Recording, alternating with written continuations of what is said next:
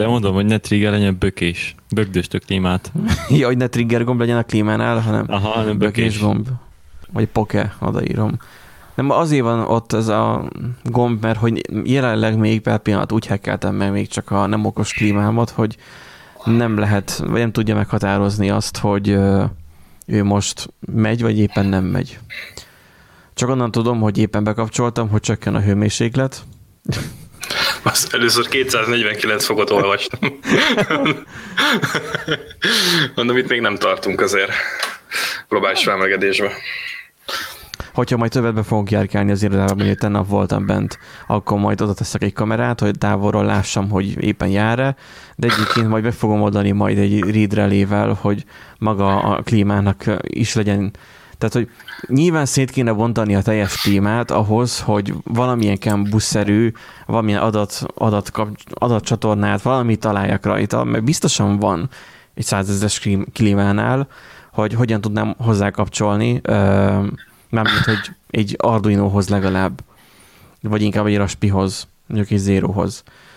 És akkor így lehetne felakosítani ugye a klímát, hogy akkor minden üzemmódot, mindenre hatással tudnék lenni. Igaz, hogy gyakorlatilag nem nagyon van nekem szükségem arra, hogy sok mindenre hatással legyek, mint üzemmód, de azért így jó jön, hogyha mondjuk kibe tudom kapcsolgatni távolról. Mert azért nem bízom rá, hogy magát, mikor itthon vagyok, akkor mondjuk kapcsolhatna, mert a saját hőmérője az most ilyen 22 fokot mutathat, itt meg majdnem 25 van most benne szobában. Elvileg, de én már ebbe a hőmérőbe sem nagyon hiszek, nem kéne egy analóg hőmérőt, hogy...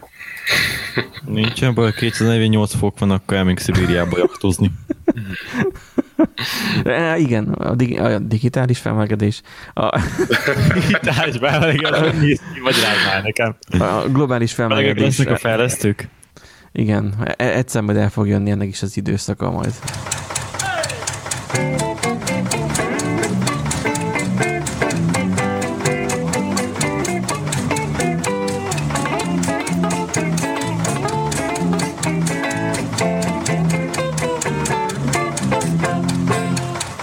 Köszöntünk benneteket, kedves podcast hallgatók! A Random Generator podcastnak a mindjárt mondom hanyadik adásában. 36. most nem téveztem el. Tudok összeadni. 35-öt egyel. Köszönjük a visszajelzéseket, meg az értékeléseket és hasonló. Hogyha támogatni szeretnétek bennünket, akkor megtaláljátok azt is a weboldalon. Ha üzenni akartok nekünk, akkor direktben a posthoz tudtok, úgyhogy hogy a randomgenerator.hu-t nyitjátok meg, és akkor azon keresztül csatlakoztok, illetve azon keresztül írtok, vagy direktbe e-mailt is lehet. hello@randomgenerator.hu e-mail címre, úgyhogy nagyjából ennyi az alap.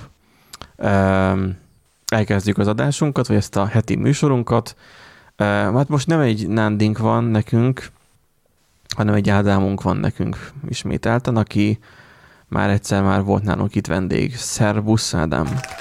Sziasztok! És van nekünk egy Erikünk is. Akit még nem cseréltük le. Egyelőre. Nem, hát igazából nem cseréltük le, Nándi, csak nem ér rá, úgyhogy most úgy volt, hogy akkor így több vendéget is hívtam, akik ugye jelezték, hogy ők tök szívesen részt vennének egy ilyenbe, de aztán kiderült, hogy igazából olyanban vennének ők szívesen részt, ami hát... ami itt személyesen történik. Mert most jelenleg azért is halljátok, hogy olyan hangminőség, hogy nekem relatíve jó, a többieknek meg kevésbé, mert hogy mi mindig Hangouton keresztül beszélgetünk. Hát talán majd eljön az az időszak, amikor már majd bejárunk rendesen dolgozni, és akkor majd tudunk jönni ide a nagyszerű stúdiónkba is. De úgyhogy itt vagyunk. Egyébként sziasztok! Minden köszöntél be előbb, Erik? Nem, csak beszóltam. Aha, mert Borsodban neked ezt tanították, hogy csak beszóljál, mi? Hát sajnos ez van.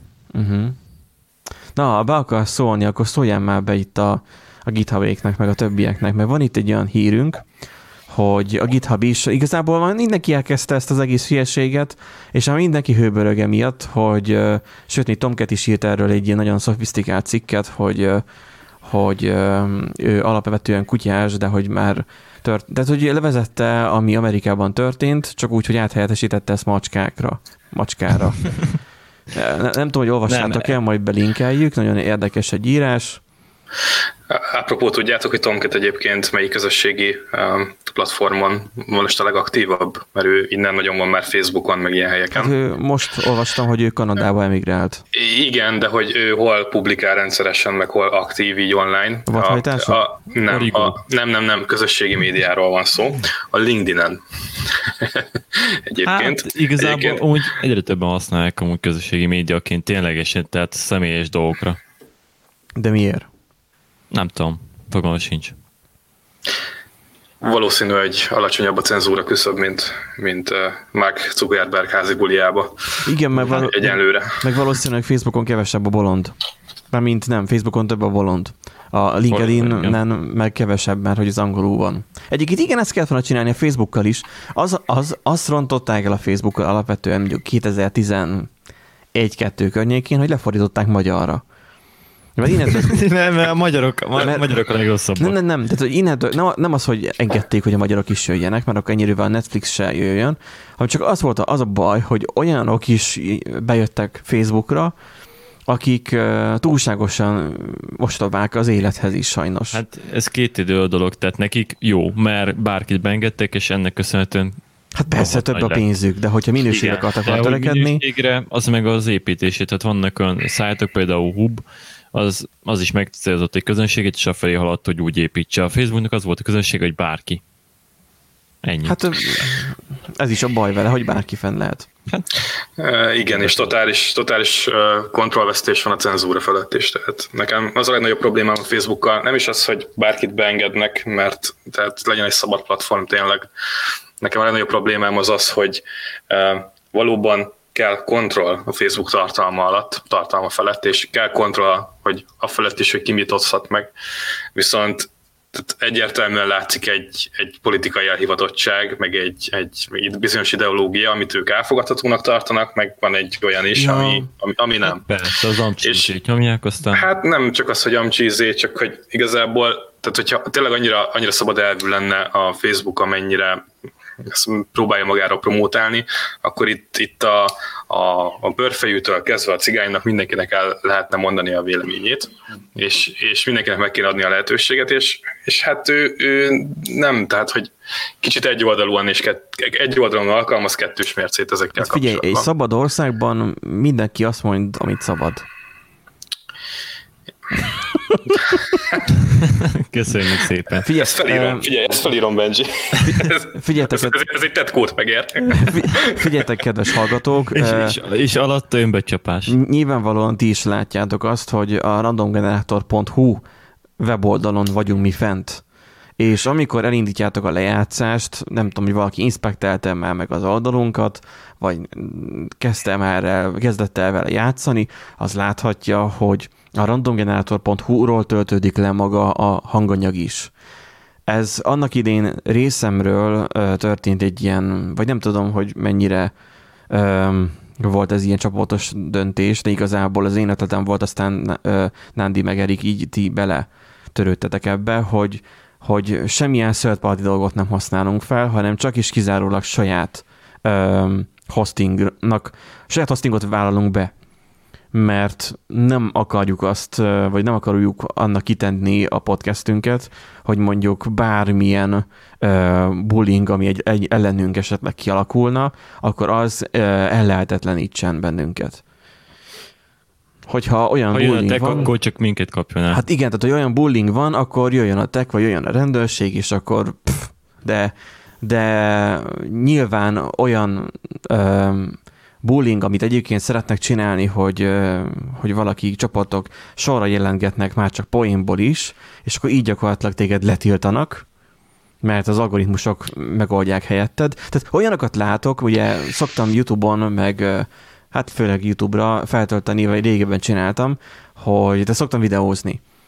Nem saját célra, hanem ilyen kérésekre különböző szervezeteknek, vagy nem tudom, de nem politika. És szektáknak. Akkor, vegyes. És akkor, de olyan dologban, ami még nekem belefér.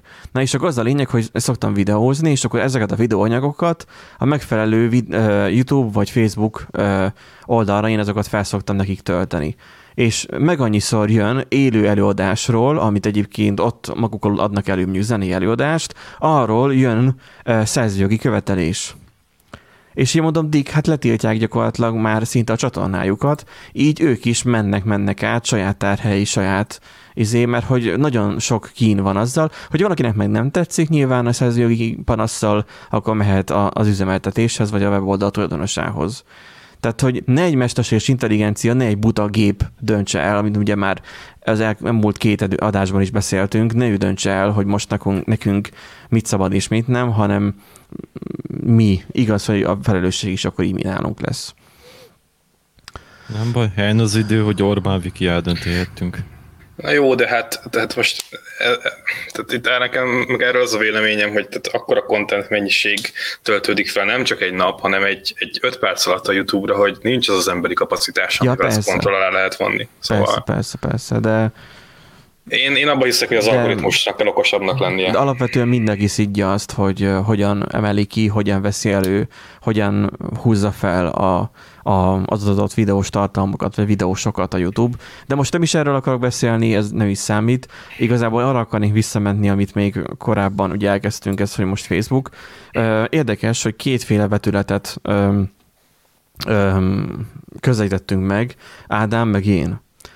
Ádám, te arról beszéltél, hogy a Facebooknak milyen policyje van, és az üzemeltetése maga a moderációja hogyan történik. Én arra gondoltam viszont, hogy amit már ugye régebben is már mondtam, hogy gyakorlatilag azok, akik eddig ott feküdtek a sárban, azok most felkeltek, előbújtak a moslékokból, és belebefönnek a világba. Azok a fajta felhasználók, akik... Tehát látom, hogy milyen fajta kommunikációk mennek, mennyire primitív kommunikációk mennek, megmutatkozik igazából,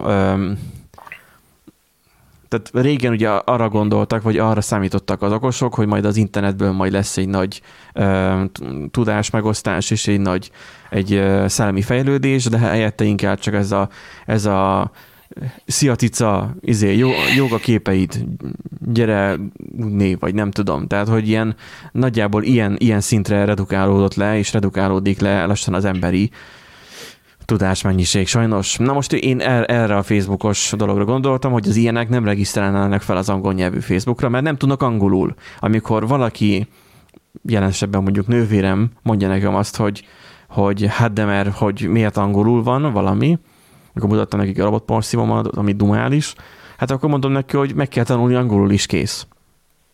Tehát, hogy most nem kell nyígni amiatt, hogy angolul van valami a program. Felregisztrálnak. Vagy angolul. Kik? Persze, kilőne egy réteget, de igen, tehát most a barátom megmutatja azt, azt tudom mi az, de tudom, hogy azt csinálja. Igen, meg ezzel most a mi lokális problémáink valóban egy része megoldódna, de hát a Facebookot azért, tehát a legtöbb hülye angolul beszél rajta, nekem ez a véleményem. Meg az indiaiak, igen. Facebookkal meg az összes szarra az a bajom egyébként, hogy nagyon jól meglátszódik az amerikai kultúra exportálása. Tehát Amerika ugye az egyik legnagyobb kultúra exportálás. Aha. És egyszerűen annyira kihatása van már mindenre, tehát nagyon látszik, hogy mindenén amcsisodik konkrétan. Ez a ilyen... Ez fejtsd már ki, de most itt mire gondolsz hát kultúra alatt? Az amerikai sztárok mennek, ha történik valami Amerikából, tegyük fel, volt most ugye a fekete életűnek, akit letérdeltek és ugye meghalt, hogy most elkezdtek mondani már Pesten lázadozni. Könyörgöm, Magyarország közel volt életében a rabszolgatartáshoz, maximum törökök által janítsának minket hát, rúgók. Magyarországon nincsenek szinte feketék sem, persze. Igen. Az eleve megmosolyogtató volt. De hát szerintem a Facebook, hát oké, exportálja azoknak, akiknek ez a véleménybuborékába belefér. De figyelj, de hát most a nyugdíjas nagymamád elé ezeket nem fogja betolni egyébként. Mert... Tol rosszabbat. De amúgy...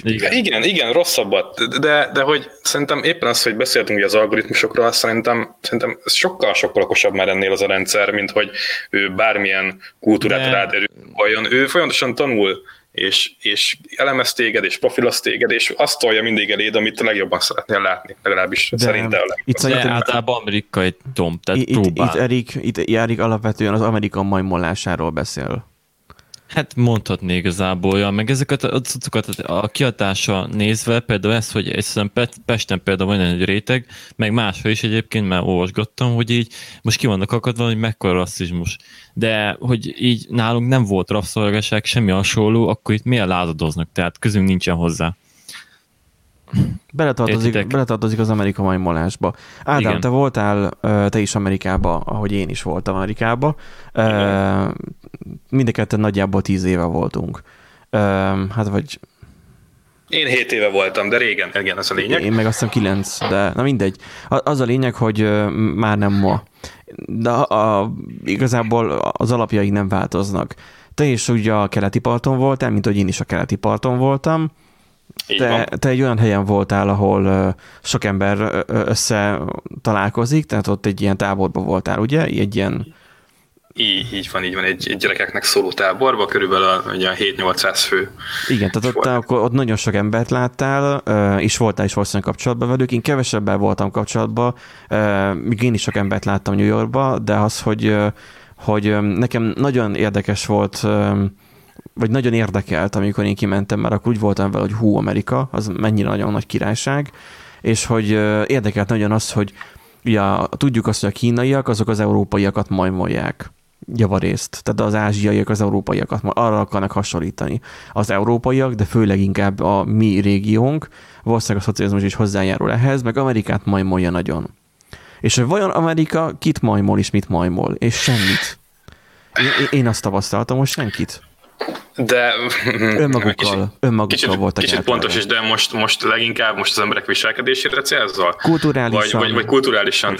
Hova vágynak, hogy mit emlegetnek, miről beszélnek? Nagyon nem mindegy, hogy hol vizsgálod ezt. Én emellett a tábor mellett én egyébként utaztam is ott a keleti parton, meg biztosan te is, csak lényeg, hogy most azt szeretnék rávilágítani, hogy voltam több helyen, és olyan... Amerikának olyan pontjain, ahol mondjuk olyan turista látványosságok vannak, amik nem az európai turistákat célozzák, hanem a helyi, belföldi amerikai turistákat. Én ott azt vettem észre, hogy inkább az európai nevezetességekre, az európai millióra akar hasonlítani minden. Mondok egy nagyon jó példát, voltam Atlantic Citybe, aki nem tudná, Atlantic City egyébként a keleti parton található, New Jerseyben, és... Ma manapság egy kaszinóvárosként működik, kvázi olyan, mint egy kisebb Las Vegas, és lényeg, hogy ott az óceánparton van egy ilyen fa sétány, egy ilyen fából készült sétány, az a neve, hogy boardwalk, ez nagyon híres, tehát az egyik ilyen nevezetessége a városnak, és akkor ott vannak a kaszinók ezen a úgynevezett boardwalkon, és végignézed a kaszinókat, és mindegyiknek van egy alapvetően egy nagy témája, és mindegyik téma valamilyen európai, vagy pedig ilyen közel-keleti... Így van.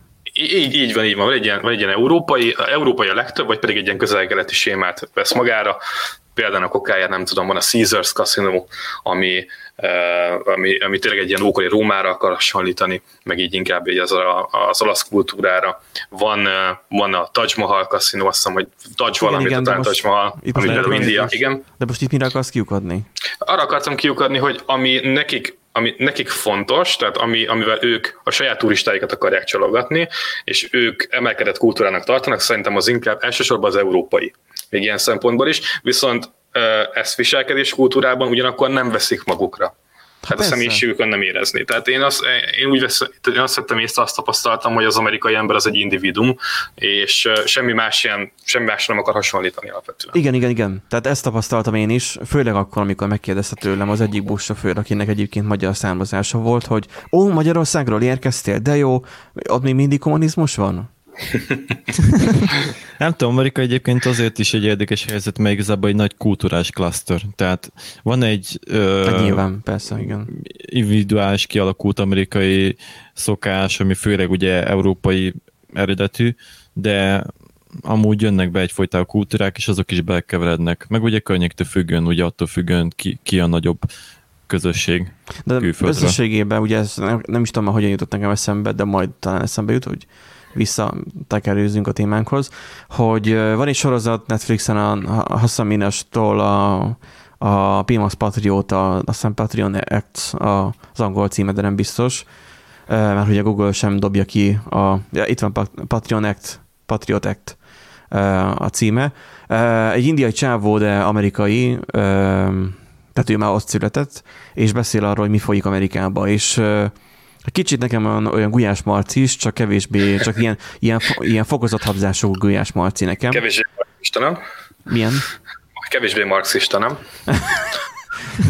Érdekesen bemutatja azt, hogy mi folyik Amerikában, és viszont elszörnyűködök. Az, hogy az egyetem, az, hogy az oktatás, az, hogy a politika, az, hogy a közélet, az, hogy milyen szinteken megy, és az, hogy mik vannak ott, hát elment a kedvem tőle, hogy én amerikai akarjak lenni. Igen, erősen. Ja. Úgyhogy minden esetre ez csak egy érdekesség, de szerintem térjünk vissza a GitHub-os témára. Igen, egy kérdésem az a lenne Ádámnak. És volt ott falu végig kurtokocsma témájú kaszinó? Még egyszer, légy szíves. Falu végig kurtokocsmás kaszinó volt. Én most a magyaros... hogy most az európai kultúrával kapcsolatban. Meg hát Gulyás neves. Ilyenre nem emlékszem. Nem, én sem tudok róla. Halljátok, New Yorkban azok a magyarok, akik mondjuk ki tudnak jutni, és meg tudják szerezni a munkavállalóit, és mondjuk valamilyen minimális mértékben értenek a sütéshez, főzéshez, akkor megcsinálják azt, hogy jó, mondjuk ahhoz sok évet kell New Yorkban élni, hogy igen, hogy lángos, gulyás, meg az ilyeneket árulják az utcán. Mert nem tudom, hogy mennyire a filmekből mennyire ismerős, vagy mennyire nem, de nyilván szerintem Ádám, te is láttad, vagy láttál ilyeneket, vagy nem tudom, hogy hol vannak még ilyenek, de New Yorkban, de főleg inkább Manhattanben volt ez, hogy csak úgy az utcán kint van egy ilyen lakókocsiszerű bódé, amit hát igen, filmekben is ilyeneket lehet látni, általában hotdogos meg hamburgeres, na ott általában ilyenekre ugye lehet területfoglalási engedélyt kérni az ottani úgynevezett önkormányzattól, ami ott nem önkormányzat nyilván, hanem városvezetés, vagy nem tudom. Néhány év múlva ezt megkapod, és viszont, hogyha megkapod mondjuk x időre, mondjuk így fél évre, de geszre tudod magad keresni azzal, hogy mondjuk lángost sütsz és árulsz ott frissibe. Mert az amerikaiak nem ismerik önmagában a tejfölt ismerik például, de nagyon nem tudják mire használni, nem fogyaszták, nem használják. De az, hogy egy keltésztát olajban kisütni, arról soha az életben nem hallottak még kb. És az annyira nagy újdonságként hat, hogy ledobják tőle az égszíjat. És el tudja adni sok ezer forintnyi dollárért egyetlen egy darab lángost, vagy kürtőskalács, vagy hasonló dolgokat. Szóval lehet ilyenekkel játszani, ehhez nem kell a kaszinóvárosokig elmenni. Se Atlantic Cityig, se Vegasig. Csak New Yorkig, nem? Hát itthon is. Szerintem a Tesco parkolóban találsz ilyet. Hát jó, ez annyira nagy szám. Na, de visszacsavarod, hogy a GitHub-os témára, aki nem tudná, arról van szó, hogy ugye ennek az egész amerikai lázadásos díjnak az eredményeképpen a GitHub megint elkezdett cenzúrázni. Most az a nagy cenzúra részük, hogy hát a master szót... Nem cenzúráznak, hanem egy új direktívát találtak ki. De nem csak ők, már mindenki már kezd áttérni erre. Egyre több ilyen cikk van. Igen, és azt akartam mondani, hogy így látszik meg, hogy az amerikai kézbe lévő cég, hogy a többsége amerikai kézben van, hogy így ilyeneket eljátszanak nagyon gyakran, hogy elkezdődik egy trend Amerikába, ugye a fekete illetőnek, aki meghalt rendőri kezés alatt, annak az eredményeképpen a GitHub megint cenzurázni kezdte az olyan szavakat, mint master. Nem az, hogy cenzurázza azokat a szavakat, hogy master, hanem meg fog szűnni a master branch. Igen, de így értitek, hogy master branch is akkor a... De master is slave, igen. Igen, és így akkor a rációk is meg vannak szűnni a kódba, vagy mert nem tetszik nekik, vagy mi, vagy így most már FAT32 nem lehet, mert megsérti a dagadtak jogait, vagy mi. De most komolyan. De mi lesz a következő? Tehát egy rossz vicc az egész. És így ugye mi is megszopjuk elnézést a kifejezését, mert egyszerűen mi is ki vagyunk téve, sokan a GitHubnak általában, GitLabozok, de a GitHub is ott van, ugye. És így ez egy rossz vicc, de nagyon gyakran látszik, az először én akkor találkoztam ezzel, amikor elkezdtek a hírek jönni, hogy a Linux kernel fejlesztői kicsit fel lettek baszva, és aha, akkor így mutatásról beszéltünk is róla, igen. És akkor nézte, hogy milyen jó Isten történik. Hát annyi, hogy ugye a Linux Foundation felvette egy, azt hiszem a Linux Foundation, igen, felvette egy ilyen, hát nem is tudom, hogy mondják ezt a... Egy embert. Egy illető, de nem, ennek van egy neve. Egy politikai komisszár, nem? Én csak úgy hívom ezeket.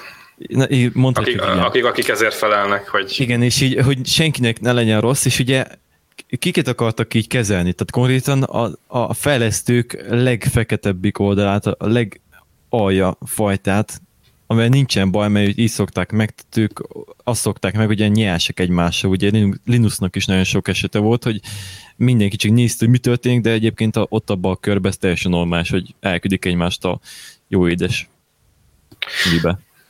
Tudjátok, mit várok? Hogy a fekete lyukokat mikor fogják átnevezni? Hogy ez mikor kezd el fájni valakinek? Hát igen, mert itt új beszéd gondolatbűről beszélünk, igen. Hát igen. Én meg a blockchain-re várok, hogy mikor lesz majd. De egyébként mi lesz a Master Branch helyett? Én még nem néztem utána ennek. Hát, hogy kell ezt pusolni a Master Branch-re? Hát, Women's Branch. Szerintem majd simán csak default szerintem. HG is ezt használja, defaultot használ. Nem tudom, hogy most ezt majd hol vezetik, én egyelőre annyira engem nem izgat különösebben. A tesztelőnktől már kaptam egy ilyen rendelést, hogy majd ő a tesztelésben majd fel fog vinni majd ilyen policies, minden ilyen pízis policiket. Mondtam neki, hogy oké, akkor majd mi is majd felvezetjük majd a code reviewerek majd a review-ban, és akkor, hogyha ilyesmi változó nevet írsz, akkor automatikusan visszadobódik a kód, meg stb. Nyilván a blacklisttel is lesznek majd problémák. Közétük már Magyarország is elterjedne ilyen erőszakos módon, és akkor a cigánypecsenye most már román pecsenye lenne, vagy rómapecsenye. Tehát így egy rossz vicc. Hát mindegy. Tehát... Egyébként a Black Hole-ra a Too Shiny Hole. Not Too Shiny Hole. Egyszer a Puzsér mondta azt egyébként erre a fekete lyukas analógiára, hogy hát hogy az egyébként az tök pozitív, mert hogy a fekete lyuk az elnyel mindent, a fényt is, és azért nála van a fény is. Te neked bármire szükséged van, elsősorban akarsz világosodni, akkor a fekete lyukhoz kell fordulnod, és hogy egyébként ez milyen jó dolog. Na mindegy, ezt félretéve egyébként én annyit tennék hozzá ez a GitHub-os történethez, hogy ez is nem mondom nevetségesnek, mert az baj, nem tudok rajta nevetni, egy tragikus látszatintézkedés, és szerintem igazából ennek az egész ügynek, ami mellett ő szeretne kiállni, szerintem csak árt. Nagyjából ez a véleményem. Itt írja valaki Giten, hogy nem téged röglek, nem Giten már, hanem Hupon, hogy a teljes angol nyelvet cseréljük globálisan magyarra, és akkor git csekkol, földesúr.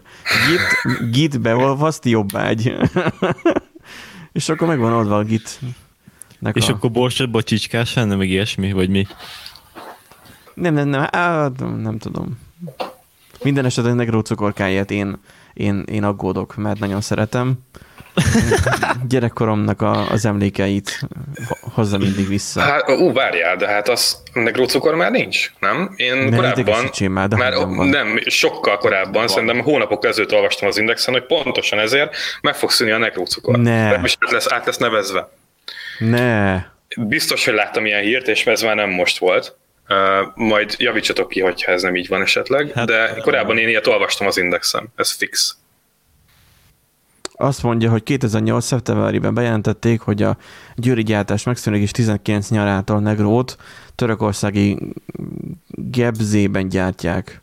Miért viszik ki? Hát nem is Magyarországon gyártják, akkor fel. Nem is hiszem. Hát legnagyobb magyar édességek el lettek adva egyébként. Piros magyarús a miénk például. Hát jó, nyilván csak az, hogy a negró az annyira nagy kuriózum, meg nem tudom, nekem annyira beleívódott a gyerekkoromba, hogy... Szerintem mindenkinek, de ez olyan, mint a diánás cukor általában, hogyha valaki szereti. Sokkal jobban nekem, tehát hogy nem tudom, hogy... Na mindegy, nekem ilyen érzelmi szálak is kötődnek a negróhoz, és nem azért, mert rasszista lennék, vagy akármi. Emlékeztet a fekete szolgádra a gyerekkorodból. Igen. Na, úgyhogy ez van a GitHub-bal, meg itt van ezzel az egész feketőgyi dologgal, hogy lehet, és igenis fel kell szólalni a kisebbségeknek a lehúzása ellen. És nem csak arról van szó, hogy most akkor valaki fehér, vagy cigány, vagy akármi, hanem itt olyan problémák is vannak, hogy a férfiak és nők között is fizetési különbségek vannak. És ez mindenhol jelen van jelenleg a világon, hogy a nők nem tudom hány százaléka kevesebb fizetést kapnak. Ez is jelenlévő probléma, és erről is már voltak ilyen hülyeségek, hogy országtól függő, meg voltak kurosok hamis felmérés. Tehát ez nem olyan egyszerű. Hát nyilván... Sőt, például a Microsoftnak meg azt hiszem, nem tudom, melyik más tech cégnek, ugye van egy olyan hát nem is tudom, éves elszámolása, ami pont ezt próbálta megcélozni. Egy bökkenő volt az egészben, hogy a férfiaknak fizettek. Nekem az a kérdésem ezzel kapcsolatban, és ez most nem hozzátok csak így az éterbe, hogy ezek a multi cégek, akik tényleg az anyjukat képesek lennének megbaszni egy 100% profitért, már bocsánat a kifejezéssel, hogyha a nőknek kevesebbet kell fizetni, akkor miért nem nőket alkalmaznak minden egyes létező pozícióra? Ezen szerintem egy kicsit érdemes elgondolkodni. Ja, de egyébként ezt már mondták sokszor. Hát szexizmus. Én arra tudnék tippelni, hogy hát a férfiak ezt jobban tudják. Meg egyébként ezt mondják. A kvóta, meg stb., meg most díszbe odaültetni egy nőt mindenhová, szerintem ez a legnagyobb szexizmus. Amúgy igen. Én szerintem úgy kell működni bármilyen szervezetnek, bármilyen cégnek, bárhol, ahol munka folyik, hogy azt kell nézni, hogy az ember a legalkalmasabb legyen arra a pozícióra, amit betölt, és igen. És ne a nemét. Igen. És az a legnagyobb szexizmus. Tehát képzelje akár magát propellernek is, teljesen mindegy. A lényeg az, hogy hogyan tudja elvégezni ezt a munkát is kész, vagy mennyire alkalmas rá. És ennyi. Hogyha propellen képzelje meg, akkor közösséget egy kicsi... Itt tökéletesen látszik ezéként ezen a kvótán, amit egyébként mondtál, hogy itt nincsen... tehát itt már nincsen észszerűség. Itt már túlmentek már azon a határon, ahol meg kellett volna állni talán.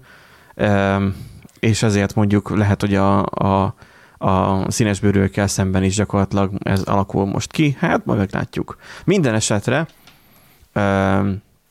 lépve egy kicsit a témán át, Miskolcon is történtek esetek. Ez nem kapcsolódik az IT-hez, ez csak egy kicsi érdekesség, ugye a következő ilyen hírünk, ami gyakorlatilag arról szól, hogy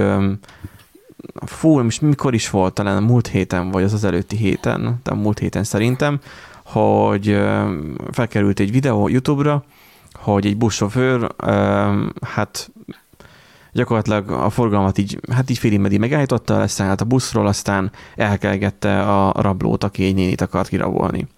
És akkor most így a 24.hu átvett a Bliktől egy ilyen interjút, hogy igazából mi történt egészen pontosan. Gondolom azért is volt bátor a sofőr, mert tudta, ez elmondja itt a cikk, hogy azért volt bátor, mert tudta, hogy veszi a kamera, és azért állt úgy, hogy vegye fel az egészet, meg nem keménykedni akart. Csak az, hogy a dudálásra sem hagyta abba a támadó a tevékenységét, és így tovább. És... ami zseniális az egészben, az az, hogy Irakban szolgált, ugye? Igen, iraki katona volt, honvéd 2004-ben, Irakban is volt. Tehát, hogy én azért nem lettem volna annak a rablónak a helyébe, hogyha egy Irakban szolgáló katona mondjuk leszáll a buszról és jön nekem, miközben én 4 asszonyt akarok kirabolni. Hát egyébként Borsod tele van ilyenekkel, tehát... Hát azért ilyenekkel nem... De, tehát... A rablókkal, de tele van. De most ilyen esetről beszélünk. Tehát, hogy volt iraki katona, aki buszsofőr, és mindez videó le van videózva, hogy... Hát jó, hogy konkrét esetek is történik, de ilyen emberekről úgy értve. Tehát én konkrétan jártam, ugye, hogyha valakinek is most a buszot éri ilyen military shopba, katonai cuccokat adnak el, és beszélgetnek kicsit az eladóval, és mondta, hogy amúgy elég sokan vannak, akik kimennek konkrétan ilyen partizán háborúkba. Gondolok itt például az orosz-ukrán konfliktusba.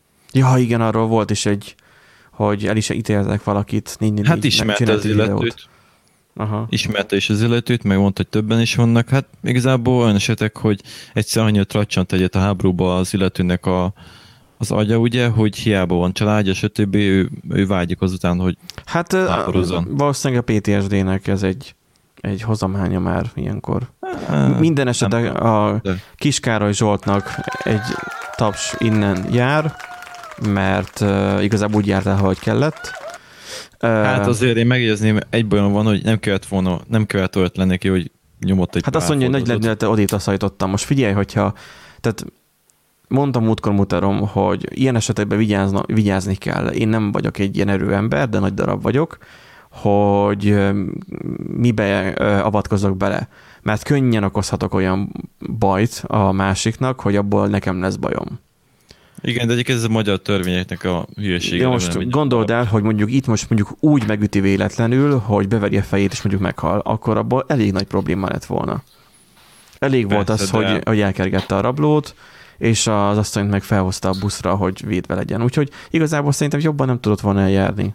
Most semmiben nincsen előrébb, hogyha bever neki egyet, mert akkor már őt is előveszik, és akkor hát, hogy még ki is rúgnák, mert mit tudom én, amilyen bizarr országban élünk, ugye, hogy a tösi tanát is ugye kirúgták, meg elmarasztalták, meg szivatják. Tehát, hogy még egy ilyen hírünk egyébként, ami az aktuális, de nem feltétlenül Miskolccal kapcsolatos, hogy megszavazta a magyar parlament, hogy legyen vége a vészhelyzetnek. Lehet, hogy majd erről majd ilyen flashback-es adást is majd csinálhatunk, hogy ki hogy élte meg. Minden esetre megszavazták, úgyhogy ez a különleges jogrend, ha minden igaz, véget ért. És hát az Indexes cikk ez elég részletesen elmondja, hogy milyen fajta nemzetközi felháborodás volt, milyen vádak érték a kormányt, meg az államot, meg a magyarokat, meg stb. Igazából mondhatjuk azt, hogy készülhetünk azért a második hullámra, mert nem az én hullámra, hanem tehát, hogy jobb félni, mint megijedni alapon. Egyébként hát, Fidesz... Bocs, mondjad. Jó, akkor mondom meg, egyébként Fidesznek ez nem mondom, hogy fölösleges volt, mert hamarabb át tudták tolni ugye semmi nélkül a törvényeket, de olyan dolgot szavaztak meg, ami egyébként nem releváns. Szóval így, igen, tehát ezt hát hagyjuk is. Egy-kettő kihasználása volt, ugye volt az a Samsung gyár, ugye? Is. Igen, meg volt a parkolási díj, és a többi eljátszása, tehát az ilyen szavazótábor, meg ilyen politikai dolog volt, az volt egyetlen, amire kihasználták a dolgot. Igen, Ádám, mondjad. Na, szóval elmondom, hogy engem mi dühített be az egészbe. Szóval kihirdették a vészhelyzetet, lát az élet az fél világon, ezt együtt Magyarországon is, stb. És nekem az a kérdésem, hogy igazából mi változott azóta a járványügyi szempontból. Tehát értem, hogy fel vannak készítve a kórházak, értem, hogy vettünk egy csomó maszkot, lélegeztetőgépet, stb. Viszont tehát a vírus elleni hathatós védekezés szempontjából, gondolok itt most vakcinára, vagy akármilyen egyéb vele egyenértékű védekezési formára, azóta nem született meg. Hát mert a vakcinára még várni kell. Igen, és ami engem igazából dühít, hogy most valójában az zajlik, hogy vége van a vészhelyzetnek, nem fog csődbe menni a félvilág, én ezt értem, de gyakorlatilag most a járvány el van engedve. Ami igazából, én nem mondom, hogy nem egy racionális döntés, mert biztos, hogy kurva kemény döntés, és nagyon, nagyon sok érv szól mellette és ellene is, és emellett döntöttek, csak ami engem igazán zavar, hogy az emberek nincsenek partnerként kezelve ezzel kapcsolatban, hanem gyakorlatilag az egész kommunikáció úgy zajlik, hogy oké, most akkor már csökkennek a számok, és igazából nincs mitől félni, és tök jó lesz minden. És nekem picit az érzésem, megmondom őszintén, hogy sötétségbe vagyunk tartva, és ez most mindenféle konteós felhang nélkül mondom, hogy igazából ennek úgyis lesz a vége, hogy át fog fertőződni a társadalomnak egy jelentős hányada, csak igazából erre a kórházak fel vannak készítve, de mi társadalomként viszont kevésbé. Hát és nem vagyunk partnerként kezelve, és ez engem nagyon zavar. Hát Ádám, én egy dolgot tudok erre mondani, állítsd be az ébresztő órádat majd 5:30 az elkövetkezendő időszakban, hogyha mennek érted habár mondjuk most már vége van ennek a dolognak, úgyhogy lehet, hogy most már nem fognak ilyenek miatt az embereket előállítani. Figyelj, ilyesmi szövegért vitték be múltkor a 2 nyuggert is. Majd felöltözve fogok aludni akkor. Igen. De egyébként ez tény is való, hogy két ország volt, aki ténylegesen azt mondja, hogy kommunikált, azt hiszem Tájván, Németország. Amerikában konkrétan még hülyeséget is mondott, hogy az egész kormány. Németországban is már egy a hülyeség, mert ott meg nem, tehát ott nincsen, tehát most a gyártás ott egyszerűen nem indult be, tehát nem megy, nincsen. Tesóm németbe jár dolgozni, és még mindig nem tud menni németbe dolgozni, mert nincs. Egyszerűen a gyárak nem üzemelnek. Még azóta sem, mert hogy nem mernek nyitni. Attól függ, melyikén már elég sokat akkor dolgoznak, de vannak országok, akik jobban megszívták, vannak, akik kevésbé, mi általában a kevésbé kategóriába tartozunk. Szerintem ezzel jobb is ne tudni. Az, hogy most mennyire kötötték az orrunkra, ezt már sokan megénekelték. Igazából az történt, hogy szerintem itt nagyon kevés embernek volt reális diagnózis a helyzettel kapcsolatban, és a médiában meg volt egy iszonyatosan egy hisztéria generátor, tehát tényleg volt olyan nap, hogy az Indexen 8-10 hír megjelent a koronavírussal kapcsolatban, és ilyen szalagcímek voltak az Indexen, hogy már csak az Antarktisz nem fertőzött. Tehát komolyan mondom, hogy aki ilyet leír, az állam ez veríti ki a rémhírterjesztésnek a fogalmát. És nem csak az Index.hu, ez most csak egy példa volt. Csak most azért hoztam fel az Indexet, mert ez egy nagy elérésű portál. És igazából a politikában pedig az történt, hogy a politikusoknak lehet, hogy voltak olyan politikusok, akiknek volt a kezébe egy pontos diagnózis, hogy na, ilyen a helyzet, erre lehet számítani, viszont nekik nem ezt kellett nézniük először, hanem hogy a közvélemény hogyan reagált erre az egész helyzetre, és a közvéleményt ugye ezek nagy portálok alakítják elsősorban. És nekik a hisztériát kellett utána követni, és ezért kellett leállnia a félvilágnak. Mert a politikusoknak a nagy része nem a helyzet leghathatósabb megoldásában van érdekeltségük, hanem nekik a grafikonokra kell szépen rásimulni. És a grafikonok éppen azt diktálták, hogy akkor le kell állítani a félvilágot, mert mindenki be van parázva emiatt. Jó, de azért volt is okuk. Érdekek is voltak, meg stb. Hát jó, sok érdek volt, szerintem nem menjünk bele, mert más podcast igazából, mondjuk a huszárvágáség, ők elég jól ezeket már körüljárták, tehát náluk érdemes ez ügyben hallgatózni. Beszéljünk inkább arról, ami engem rendel egy cseppet, vagy engem húz fel, hogy mondjuk a Digit most is, továbbra is próbálják ellehetetleníteni, továbbra is. Tehát, hogy van három, ugye az van, ugye a történet úgy szól, hogy van három mobil szolgáltató az országban. Meg volt, kábel TV szolgáltatókból volt igazából 1-2, vagy inkább 1, ugye ugyanúgy a Telekom annak idején, és a 2010 előtt nem túlságosan sokkal bejött a DigiTV, romániai tulajdonú DigiTV, ami azóta egy északi ország kapcsolatokkal is rendelkezik, mindegy. Az a lényeg, hogy vegyet Magyarországra, és valami bődületesen olcsó árakat kínált. Eleinte szolgáltatással voltak is problémák, de azért helyre is hozták ezeket, és az a lényeg, hogy a piacot nagyon felbolytította, mert a meglévő szolgáltatóknak nagyon le kell tolni az árakat ahhoz, hogy versenyképesek maradjanak. Ebbe ugye bele kotnyereskedett a Digi, aztán ugye a Digi elindította az internet elérhet, tehát az internetes szolgáltatását, az is 2010 környékén volt, vagy 98, nem is tudom pontosan, mindegy. Ezt is nagyon olcsón megtették, azóta is egyébként nagyon olcsók, mondjuk egy akármelyik szolgáltatóhoz képest, mindegy, nagyon olcsók, és relatíve jó minőségű szolgáltatást adnak többnyire a teljes országba, szemben más három betűssel.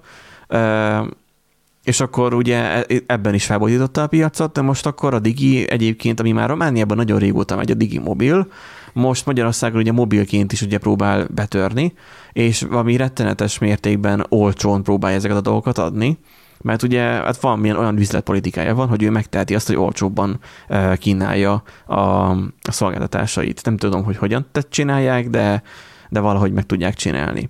Gondolom, no profit és ugyanaz, mint a Xiaomi-nak.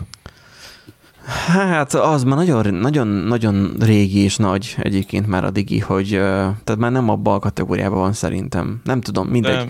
A lényeg, hogy a Digi elindítaná a Digimobilt, és igazából már meg is van ugye a 0650-es előhívóval egy tesztidőszakra.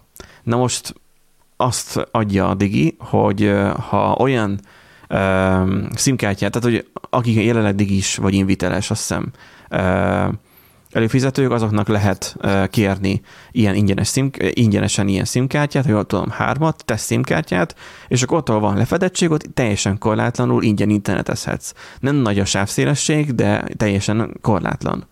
Szemben a Telenorral, hát múltkor ugye elszörnyöködtem azon, hogy most 16 000 forint körül van a korlátlan internetük, ami néhány éve még a Hello Datával még csak 5500 forint körül volt. És hát már, hogy ha megveszik annyiat, akkor annyiat árulják. Na most a Digimobil bejön, és mondjuk kínálna erre 1-2 ezer forintot is, teljesen korlátlan netet, 20 megabittel, akkor mindenki arra menne át, mert az embereket nem érdekli azt, hogy most 150 megabit vagy 20 megabit, a szomaros pornó ugyanúgy bejön a 20 megabitesen, meg a 10 megabites csatlakozáson keresztül is. Úgyhogy de most a Digi így bejött. Na de az van, hogy volt a frekvenciapályázat, amikor annak idén 2015 környéken, jól emlékszem, tudtak sávhoz hozzájutni a liciten. Na de most ugye az utóbbi esetben egy ilyen utolsó pillanatban hozott törvénnyel kizárták őket, majd most egy rekordmértékű adatvédelmi bírságot is kapott a Digi. A HVSV-s cikk arról szól, hát volt egy szunnyadó adatbázisuk, mondjuk ezt így, hogy usereknek az adatait tárolták, a cikk ezt részletesen leírja egyébként, hogy miről van szó. Egy websájtjukon userek adatokat tároltak, amit viszont elfelejtettek update-elni.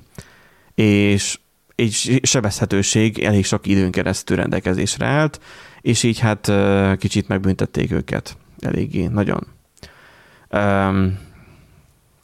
Úgyhogy egyébként sem szerintem nem dúsgazdag maga a cég, de hát ez nyilván jól esett biztos nekik. Tehát érted, most van X-men is hírpénzed, de attól függetlenül nem esik jól, hogyha mondjuk a rendőr megbüntet.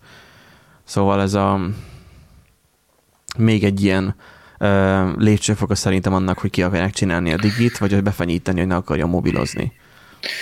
Magyarország az ország, ahol a konkurens multik ezt ki tudják járni. Tehát én hiszem azt, hogy itt lehet ráhatása bizonyos érdekköröknek arra, hogy egy ilyen bírságok előforduljanak. Azért érdemes, sok példát láttunk azért erre. Elképzelhető. Hát meg az egész magyar gazdaságot úgy építi most ugye a kormánypárt, hogy ne legyen magyar cég, hanem multik izomból. Leszerződtetve és jó napot. Hát előnybe részesítik. Nem multik, őket. hanem az, aki a pénzt hozza. Hát igen, de általában ilyen baromi nagy multikról beszélünk. Hát meg van magyar gazdaság szerintem nincs, tehát hogy van a német gazdaság, meg vagyunk mi így a német gazdaságnak így az egyik ilyen peremvidéke. Igen, sajnos igen.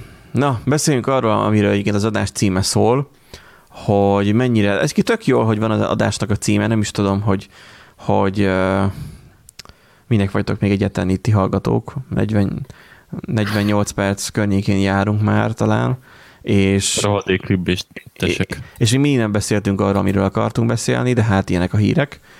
Az van, hogy így velem szembe jött így a Hupon egy ilyen szavazás, hogy véleményed szerint ugye a mai informatikai alaptudás, vagy a tudatosságra nevelés az átlag felhasználónál mennyire kielégítő. És most jelenleg, ugye ezt 15-én írták ki ezt a cikket, hát most nem titok, amikor felveszünk az adás 16-a van, hát 69%-ra vezet az, hogy nem megfelelő szinten van, és hogy oktatni kéne általános műveltséggel, már általános vagy középiskolában, vagy egyéb képzésnél kiegészítő anyagként.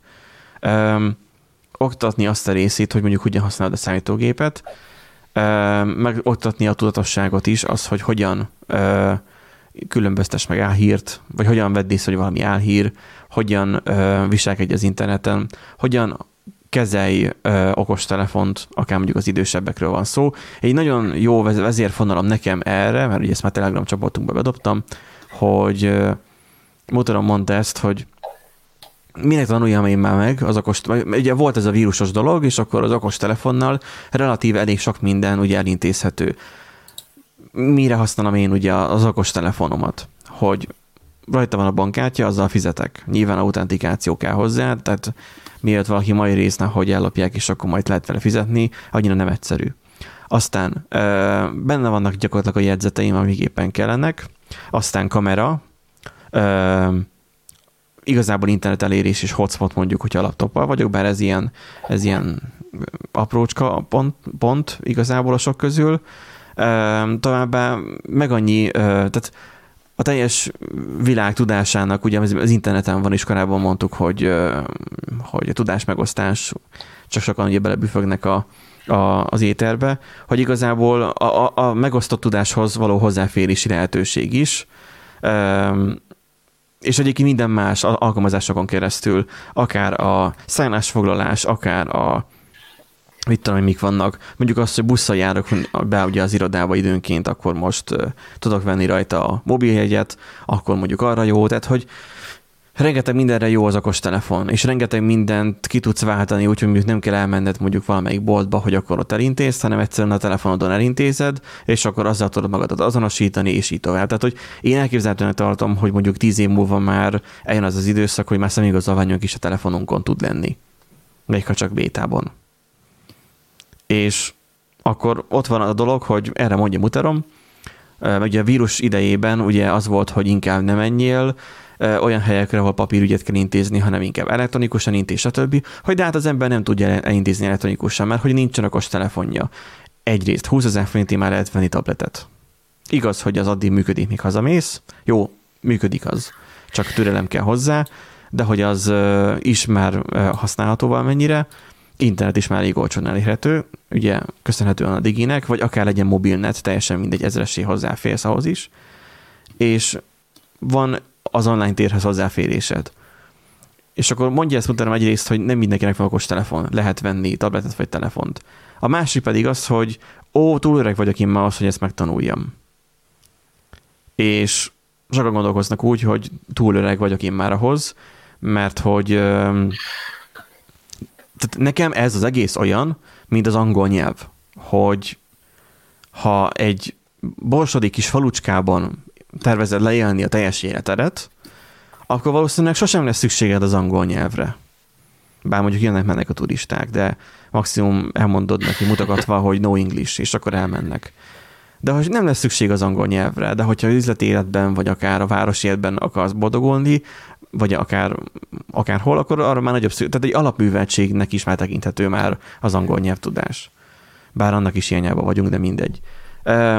És ugyanilyen az informatikai tudás is, hogy tehát amikor mondjuk hőbörög valaki, hogy hát ez Netflix csak angolul van, és tanulj meg angolul.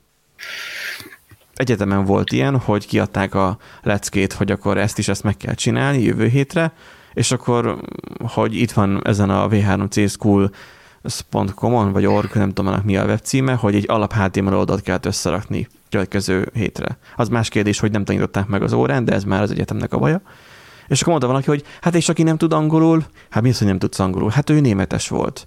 Hát akkor van egy heted, hogy megtanulj angolul. Én itt érzek egy fontos különbséget a nyelve való összehasonlítás között, mert hogyha valaki nem tud angolul, akkor igen, akkor bizonyos szituációba hátrányból kerül, nem tud úgy kommunikálni, nem tudja magát megértetni. Nyilván ez is egy nagy mínusz, meg ez is tud kellemetlen lenni, viszont az, hogyha valaki azt mondja, hogy ő már nem tudja megtanulni ezt az informatikai eszközt, meg igazából nem is akarja megérteni, viszont van nagyon sok olyan ember, aki így áll hozzá, de ezzel párhuzamosan használja. És hogyha egy ilyen ember elkezdi használni, az viszont sokkal-sokkal nagyobb veszélyeket rejt magában, mint hogyha valaki csak simán nem tud megszólalni angolul. Igen, de én nem csak arról beszélek, hogy ugye megtanulod az alapszavakat angolul, hanem azt, hogy megtanulsz beszélni angolul.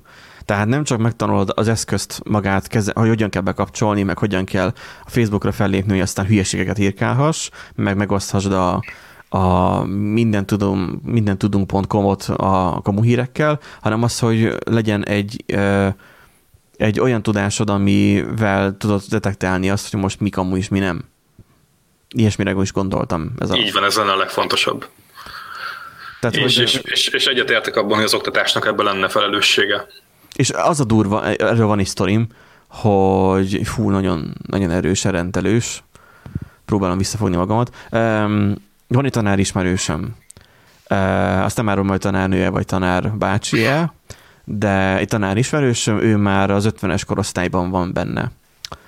És hát ugye őket is érintette ez az egész otthonról oktatás, de most hát egy olyan iskolában tanít, ami nem egy ilyen kimagaslóan jó iskola, hanem egy ilyen átlagos. Na most a gyerekeknek azért van okos telefon is hasonló, amivel ugye lefotózzák a leckéjüket, amiket ugye megírtak. Mindenki elkezd ugye azon hőbörögni, ugye Index is, meg a többiek is, hogy olyan dolog már születának megkövetelik azt, hogy le kelljen írni kézzel, és akkor le kelljen fotózni, hogy miért nem digitálisan, miért nem begépelni. Egyrészt azért, mert nincsen számítógépük, hogy begépeljék, másrészt annyira buták, hogy nem értenek hozzá, hogy begépeljék, és úgy küldjék el. Egy formot nem képesek kitölteni, amin vannak a feladatok, tehát nem képesek, és mindig a legegyszerűbb megoldás az, hogy egyszerűen úgy, mint az iskolában a papírra leírják, és csak lefotózzák, és elküldik a tanárnak, és a tanár mindig így tudja leghatékonyabban velük tanulni, mert csak a szívás van. És én is vele ezzel a tanárral szívtam sokat, hogy akkor hogyan adaptáljuk át a papírra készült feladatokat, vagy dolgozatokat a Google-ös, mi az, nem Google Form, hanem a Google Classroom-os rendszerbe. Na most láttam azt a példát, hogy elmondta, hogy az iskolának van egy Gmail-es fiókja, és hogy minden tanár abba lép be, meg minden diák abba lép be, ugyanazzal a jelszóval. És töltik fel, meg töltik le a leckéket Classroomból, meg Classroomba, és hasonlók. Jó, de ez már a rendszergazdának hibája. És akkor mondom neki, hogy mi ez a hülyeség, mert hogy azon volt felháborodva, az hívott engem fel, hogy nem tud rajta dolgozni, mert megállás nélkül kidobálja a rendszer. És kiderült, hogy azért dobálja ki, mert a többi kollégája is, egyébként a tanárok vagy diákok, és valószínűleg akarnának benne valamit csinálni, dolgozni, de nem tudnak, mert egymást, tehát annyian lépnek be gondolom ugyanabban a fiókba, hogy végül kidobál folyton a Google, mert is sima Google fiók van regisztrálva, nem is ilyen üzleti vagy mit tudom én, szervezeti, ami ingyenes is lehetne. És akkor mondom neki, hogy ezt miért így csinálták meg, miért ennyire hülyén csinálták meg? Hát ő beszélt korábban az iskola informatikusával, az informatika tanárával, aki az informatikus is, és hogy ő ezt a megoldást javasolta. És hogy így le voltam döbbenve, így teljesen így lefagyott bennem minden, hogy ilyen szinten tart a tanár, az infotanár. Hát ő nem tudja, de hogy ott infotanár ezt mondta. 2 sztorim van ezzel kapcsolatban. Mind a 2 vicces igazából valamilyen szinten. Az egyik az ilyen közös e-mailekre reflektálva, hogy egyetemen ugye bevett dolog az, hogy van egy évfolyamnak egy közös e-mail címe, és az adott oktató arra küldi az anyagokat. És egyébként ezt sok oktató tőlünk kérte is, komolyan, tehát hogy ezt több oktató kérte tőlünk, hogy legyen. Egy közös e-mail cím. Hát igen, hogy legyen egy közös e-mail cím. Így van, és ez egy bevett gyakorlat volt. Na most nekem is volt hozzáférésem legalább 8-10 ilyen e-mail címhez, és az egyik egyszer történt az, hogy az anglos csoportomban az egyik srác belépett ebbe az e-mail címbe, és megnézte, hogy ez milyen androidos eszközökhöz van hozzárendelve. Na most volt körülbelül 10-12 ezer ember a csoportunkban, akinek ez a közös e-mail cím, ez hozzá volt adva a készülékéhez, és én ezt nem tapasztaltam első kézben, és csak másodkézben hallottam, és nem tudom, milyen lehetőségeket nyit ez pontosan, de azt mondták, hogy állítólag több embert kizárt ő a telefonjából, hozzáfért mindenféle képhez, adathoz, stb. Uh-huh. És ezeket bizonyos Facebook csoportokban is kezdte publikálni. Na most a srác így úgy állt ez a dologhoz, hogy ő most itt körülbelül a messiás, és még írt is egy ilyet az egyik közös Facebook csoportban, hogy köszönjék meg, hogy ő volt az, aki felhívta erre a figyelmet, mert hogy ez rosszabb közegbe is kerülhetett volna ez az adat. Ja, de ő csinálta a balhét. Ő csinálta a balhét egyébként, és hát nem, mondanom sem kell, nem aratott osztatlan sikert a srác, de tényleg rámutatott egy nagyon, nagyon erős biztonsági résre, fogalmazzunk így. A másik sztori az, még elmondom gyorsan, a másik sztorit, ez viccesebb. Volt egy időszak, amikor egy ilyen kisebb számítógépes infrastruktúráért feleltem az egyetemen. Ez egy néhány gépből álló rendszer volt, meg volt egy szerver, és az volt a lényege ennek, hogy hallgatók el szabadon hozzáférhettek, odaülhettek és internetezhettek, vagy használhatták a gépek mellett elhelyezett szkennelőket, mert hogy bizonyos igazolásokat bizonyos időszakokban fel kell szkennelni az egyetemen. Tehát akkor egy kioszk volt akkor. Fogjuk rá, igen. Uh-huh. Egyébként Linux mind futott ezeken a gépeken, de ez nem is releváns. Lényeg, hogy ezeket bárki használhatta. És történt egyszer az, hogy pont ott voltam, ahol ezek a gépek ki voltak rakva, és bejött egy kislány, hogy ő szkennelni szeretne. és leült a géphez, mindent értett is magától egyébként, megtalálta, hogy hol a szkennelő program, felszkennelt, feltöltötte az adatokat, és amikor végzett, annyit kérdezett tőlem, hogy kikapcsolja a gépet. Én annyit mondtam neki, hogy igen, csak nyom ki a gombbal, annyit mondtam neki, ugye, hogyha megnyomod a gépet a PC-ken, azok általában szépen maguktól leállnak. És úgy nézett ki, hogy a monitortól balra volt a számítógépház, amit neki amin meg kellett volna nyomni a gombot, és volt jobbra egy iratmegsemmisítő. Na mindenkinek a fantáziájára bízom, hogy melyik gombot nyomta meg. Jó, de az iratmegsemmisítőben volt valami végül? Nem, semmi, csak tehát volt egy iratmegsemmisítő, és volt egy PC. Jó van, és de... Kikapcsolta a gépet az iratmegsemmisítővel. Milyen szakos volt? Ilyen bölcsész, vagy gazdász, vagy jogász? Tök mindegy az olyantól ne várjuk el, hogy most... Tehát aki a nagymamától ne várjuk el. Tőle várjuk el. Hát az, hogy életében nem látott laptopon kívül más számítógépet valószínűleg már. Ő az a generáció. Hát nyilvánvalóan nem értette. Tehát nem tudod különbséget tenni egy számítógép meg egy iratmegsemmisítő között, mert még iratmegsemmisítőt sem látott, meg számítógépet sem. Elképzelhető ez. Csak szomorú. Na, én szerintem ez a digitális írástudatlanságnak az előszobája, vagy pontosabban a nulladik lépése. Aha. Itt a Indexes cikk egyébként arról szól, hogy ön szülője vagy szülő lesz-e. Hát igazából mindannyian azok leszünk egyszer, valószínűleg, hogy készüljünk fel rá, hogy igazából nekünk is fel kell arra készülnünk, szóval ez egy 2015-ös cikk egyébként, mert mind 15-ben volt ez a téma felhozva, mostanában amúgy annyira meg nem, fura módon, mindegy, bár sokat nem változott a világ, hogy a gyerek könnyen tud digitális analfabétaként kijönni az iskolából, a közoktatásból.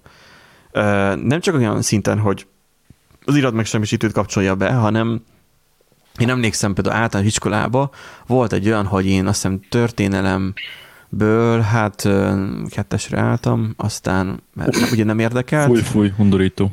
Hát mert hogy én azt tanultam mindig, ami érdekelt, és akkor, hogy volt ilyen korepetálás, lehetett így járni plusz még a tanárhoz, és akkor szomszédos teremben volt, ugye az informatika meg a töri tanár az ugyanaz volt, és akkor a szomszédos terembe, tehát egyikből a másikból járkált át. Nekünk adott feladatot, majd átment az informatika terembe, ahol pedig ott is adta a feladatot, meg ott magyarázott, tanított. Ez ilyen délutáni foglalkozásként ilyen plusz cucc volt. És emlékszem, hogy ott mennyit szenvedett azzal, hogy a gyerekek nem voltak képesek felfogni, ilyen 6-os, 7-es gyerekekről volt szó, hogy hogyan kell egyáltalán egy mapát létrehozni. És hát most az így eléggé hardcore volt, hogy ezzel kellett neki szenvednie. Én akkor láttam először, hogy valakinek ennyire nem tud menni fiatalon. Úgyhogy kezdjük ott, hogy nyilván az, hogy most ebbe a korszerű oktatásban, vagy korszerű világban benne vagy, mert megkerültél nyilván az iskolapadból, nyilván kell tanulnod folyamatosan. Tehát az, hogy valaki azt mondja, hogy én már eldobom a tankönyvet, és mostantól kezdve nem tanulok semmit, az a mai világban ugye már nem mehet. Nem működőképes modell. Arra kell gondolni, hogy arra kell figyelni, hogy azért ott van az, hogy foglalkozni kell azzal, hogy már mind gondolni a jövőre, hogy ha bármilyen munkahelyed lesz a jövőben, mondjuk akár most, a jövő héten, vagy 10 év múlva, teljesen mindegy, vagy a gyerekednek majd, akkor érteni kell a számítógéphez, vagy valamilyen informatikai rendszerhez, mert jó eséllyel egy informatikai rendszert fog kezelni. Legyen az traktoros a faluban, vagy legyen az mondjuk egy recepciós a szerelőműhelyben, vagy egy szállodában, vagy bármi, vagy egy titkárnő, vagy bárki. Régen gépelniük kellett tudni, meg olvasniuk, most már a számítógéphez is kell tudniuk érteni. Jó, de igazából az egyetlen, hogy ez most már alapműveltség, 2 réteg van. Az, aki megtanulja, és az, aki lusta hozzá, nem akarja. Nincsen kedve. A fiatalok többsége alapból meg fogja tanulni, nekem az iskolában nem volt. De nem engedhetjük meg magunknak azt, hogy lusták legyünk, és nem mondhatjuk azt, hogy nem meg fogja tanulni. Olyanok. Nem de lesznek olyanok. Lesznek olyanok, és akkor elkezdnek. Lesznek olyanok, akik meg fogják tanulni, mi is ilyenek voltunk, azért kerültünk a szakmába, de nem fogja mindenki megtanulni. És akkor volt egy ilyen, az index.hu-n van ez a cikk, hogy ugye marketing bullshitnek tűnik a szöveg, de adatok támasztják alá, hogy aki ugye lemarad, az kimarad. Hogy kell, hogy a digitális készség ugye a munkahelyekhez. És akkor ugye nem arról van szó, hogy most akkor pénzbe tudjál rajzolni, és sőt, már szerintem már lassan pénz sincsen már a Windows 10-be. PISA teszten, vagy PISA felmérésben volt olyan feladat, hogy be kell üzemelni például egy robotporszívót. Hát ugye a magyar gyerekek többsége ilyet egyelőre üzletekben látott. Hát, hogyha nincsen vele probléma, akkor nem olyan nagy truváj. Vagy az, hogy hogyan találsz meg egy számot egy MP3 lejátszón, hogyan kell vonatjegyet venni az interneten, vagy hogy kell megfelelő hőfogra állítani a digitális klímát. Tehát itt figyeld, hogy itt nem csak számítógépről van szó, MP3 lejátszó, hát ez meg ugye a régi kornak a vívmánya. Jó, de azért a lávnál megvenni egyet neten, az egy külön állatfajta. Nem olyan nagy vasszizdasz. Én nagyon sokat vonatoztam még a vírusi időszak előtt, amikor mentem a szülőkhöz, és én mindig mobilon vettem a vonatjegyet a weboldalon, de én mobilon. A webesről beszélek, de az olyan volt, hogy nem lehet kitörölni máig. Jó, nyilván most annak vannak bugjai, de az, hogy mi megtalálj egy MP3 számot mondjuk egy lejátszón. Tehát valakinek, vagy akkor mondjuk az, hogy van egy termosztát, és akkor egy digitális termosztát, és akkor azon mondjuk állítsd be a hőfokot, az az alap. És hogy jöjjél rá, hogy melyik gomb csinálja, ezt tudjál adaptálódni hozzá. Tehát azért ilyenek mondjuk szükségesek. És nyilván mondhatják azt, hogy minek kell, hogyha mindenki ugye tablettel meg telefonnal rohangál, és még informatika órai van, minek akkor ilyen képzés, vagy illetve ilyen oktatás kell, mert hát az oktatásunk Magyarországon az nem feltétlenül olyan. Szerintem amúgy két dolgot mindenképpen meg kell különböztetni, hogy mi az az informatikai tudás, ami a munkavégzéshez kell, mondjuk ami nem mondjuk a mi szakmánkhoz tartozik, hanem mondjuk egy átlag irodai munkavégzéshez kell, bármilyen adminisztratív munkához. Meg van az informatikai tudás, meg készség, ami ahhoz kell, hogy mondjuk biztonságosan használd a közösségi médiát, ne csinálj magadból hülyét, ne osszál meg fake news-t, stb.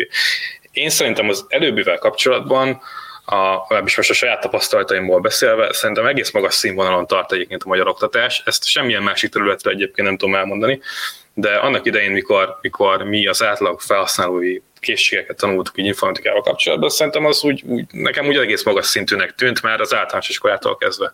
Itt most gondolok a minimális weblapkészítésre, Word, Excel, ilyen-olyan produktív programok használatára, és ez szerintem az úgy tök jól át lett adva annak idején. Viszont ez a másik vonal, amiről beszéltem, ami most a legtöbb felhasználót érinti, aki nem dolgozik ezzel, hanem mindennapokban felhasználó. Arról viszont én nem tudom, hogy ma mi a helyzet, de gyanítom, hogy semmit nem ad át az iskola. És ez hatalmas probléma, hatalmas hiányosság, és rohadtul veszélyes is. Mert a tanárok sem tudják. Hát igazából én olyan országot nem tudok, ahol tanítják ezt, tehát...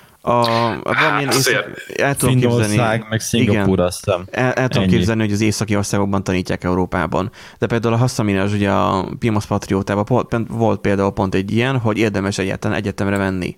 Ő nyilván az amerikai egyetemekről beszélt, de az, hogy milyen kaotikus helyzet alakult ki ugye a vírus miatt is, meg az, hogy mennyire leromlott a színvonal az amerikai egyetemeken is, úgyhogy egyébként meg dupla annyit kell fizetni mondjuk az elmúlt 30 évhez képest. Pedig a dollár nem túl sokat romlott nyilván értékben önmagához képest, vagy nem tudom, akármihez képest. Tehát az, hogy spórolnak, meg megy a biznisz, és hát azért lehetne mit fejleszteni az oktatáson. És megteszik-e? Itt az a kérdés. Megfizetik-e a tanárokat egyrészt? Tehát, hogy kik mennek tanárnak manapság? Ugye azok, akik mondjuk befejezték az egyetemet, de egyébként meg nem nagyon tudnak, nyilván tisztelt a kivételnek, de nem nagyon tudnak valahol elhelyezkedni cégeknél, vagy nem akarnak.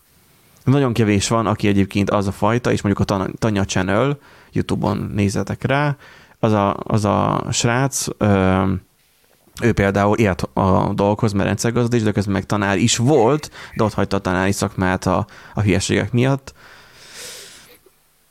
És hogy igazából most nem tudom tovább folytatni a mondandómat, mert hogy ő is ott hagyta. Tehát, hogy olyanok vannak benne az oktatásban, akik nem feltétlenül a leginkább toppon vannak feltétlenül, ha mondjuk informatikát nézzük. Nyilván itt a tanár az tök más, mint egy infotanár. Több sebből végzik a tanárok alkalmat, annak meg kevés a fizetés. Ennek eredményeképpen, aki tud keresni, az keresni is fog. Senkinek se érdekel, hogy kenyéren éljen, hogyha tud kocsit is venni belőle, meg még kenyeret is.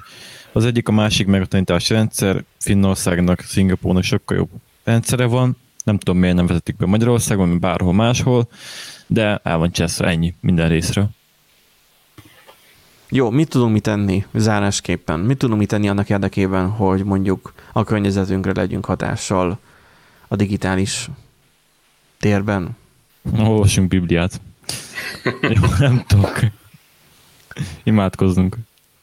Tehát, hogy... Menjünk kiáltásra, legyünk környezetünkre, de ez egyértelmű, és ez meg is történik. Ugye még egyszer, mert nem hallottuk az elejét. Hát, hogy kiáltásra legyünk a környezetünkre, de ez egyértelmű, és ez magától jövő. Tehát, ha egy ismerősöd megoszt egy fake news-t, akkor szóljál neki, hogy ez egy kamu oldal. Linkeld be, nekem itt van folyamatosan a könyvjelzősávban a megtévesztő magyar híroldalak listája 2020, az Urban Legends, nézzen utána, olvasson utána. De most biztos, hogy ez a jó. Tehát én most nem arra célzok, hogy most teljegyen a fake news, hanem most nekünk kell egyébként önjelölt ilyen Facebook meg social media csendőrnek állni, amikor valaki hülyeséget csinál, mert szerintem egyébként ez nem a mi tisztünk. Nem csendőrnek állni, hanem egyszerűen tehát próbáljunk segíteni ott, ahol tudunk, mivel mi jobban észreveszünk, vagy egyszerűen mi jobban rá vagyunk állva arra, hogy ezeket észrevegyük. Így nekünk megvan, tehát nekünk adott a lehetőség arra, hogy tudjunk segíteni a másoknak. Tehát azt, amikor mit tudom én, hogy valaki nem tud valamit a számítógépén megoldani, néhány ilyen ismerősöm van, hogy felhív telefonon, és akkor nézzünk már meg valamit. Akkor úgy magyarázom el neki, hogy akkor írja le, vagy jegyezze meg, vagy valami. Tehát az, hogy ne jöjjön elő újra és újra. Hát ez nagyon más dolog, mert ő segítséget hozzád fordul, a másik meg egy önálló tudatos tevékenység, amikor megoszol aki egy fake news-t, ami tőled független. Igen, az egyiknél szólok, a másiknál meg hajlandó. Másiknál megbeszólsz. Hát úgy szólok, hogy hát beszólok. Tehát az, hogy szólok neki, hogy igazából nem mondom neki azt, hogy ne oszd meg hülyeséget, hanem csak belinkelem a megtévesztő magyar oldaloknak a listáját, és ha belolvassa, akkor beláthatja. Nyilván nem fogja, hogyha annyi esze van, de beláthatja, hogy mondjuk az megtévesztő oldal, és inkább akkor törli, és legközelebb jobban odafigyel. Ez mondjuk true, ezt így elfogadom, hogy ha linkálsz egy ilyen forrást. Igen, tehát ha nem látja be, jó. Akkor el lehet engedni, le lehet róla iratkozni, vagy törölni az ismerősök közül, és akkor nem lesz ilyen probléma, hogy látod a hülyeségeit. Csak amire én akartam célozni az elején, hogy azt se vezet sehova, hogyha oda elkezdesz aláírni, hogy mely hülyeséget írtál, ezt töröld le, ez valóság. Egy az, hogy kinek van erre energiája, meg nekünk ezt nem tisztünk, hogy ezt csináljuk. Mint a nyelvtannál cikk. Így van. Igen. De ez tök jó, amit mondtál, hogy egy ilyen forrás belinkelni mondjuk, ez konstruktív valóban. Hogyha pedig valakinek szüksége van, tehát segítségre van szüksége, és itt most nem Windows telepítésről beszélek, mert akkor menjenek el szervizbe és csináltassák meg azokkal a szakemberekkel, akik értenek hozzá, 2 ebből élnek meg, és igenis nekik is szükség van a pénzre, meg a kenyérre, meg nem tudom, hogy fogalmazott előbberig. Igazából ennyi, tehát hogy kicsit jobban odafigyelni nekünk, akinek mondjuk van erre lehetőségünk. És talán reménykedni, hogy majd egyszer ez majd fog változni. Én várom azt, hogy tehát nagyon nagy királyság az, hogy mondjuk, hogyha bárhová megyek, jóformán már sehol nem szükséges már elővennem a pénztárcámat, mert mindent el tudok intézni, mondjuk okostelefonnal, vagy a számítógépen. Bármilyen ügyet. Tehát nem voltam már, Dokinál, már nem tudom már mióta, talán most a nyár elején a jogosítványhoz a papíré, az orvosi papíré, de hogy így nem kontaktálok vele, de ő annak ellenére, ha recept van, akkor ő felírja online, és akkor én át tudom venni a gyógyszertárban az online receptet, e-receptet. Nem is annyira rossz, tehát azt megjegyeztetnék, hogy a társadalom elég szépen halad e felé. Tehát nálam is tegyük fel a faluba, ahol lakom, itt a kisboltban is van már kártyás fizetési lehetőség, stb. Megértek hozzá. Tehát szépen ez megy ergonomikusan, rásegítetne a rendszer, de Ez van. Igen. Sok dologban tud az embernek segíteni, de szerintem nem húzzuk tovább a szót, mert már nagyon hosszú lesz már a mostani felvételünk. Köszönjük, hogy velünk tartottatok ezen a héten, hogyha van nektek is valami ötletetek, praktikátok a tudás megosztással kapcsolatban, vagy egyáltalán az, hogy hogyan segítsük ezeket a eltévegy báránykákat, vagy akár az idősebbeket is, akár az informatika világába, akkor írjátok meg a csoportunkhoz, mert mint az adásnak a kommentjébe, és akkor hát ott is tudunk erről akár vitatkozni, és akkor tudunk akár a következő adásban is erre reflektálni. Na úgyhogy itt volt vendégünk Ádám, és megkapja a tapsot, és azt hiszem, hogy tapsot sikerült, meg Erik, és úgyhogy köszönjük, hogy velünk tartottatok, és akkor szép hétvégét is, sziasztok! Sziasztok! Bye-bye!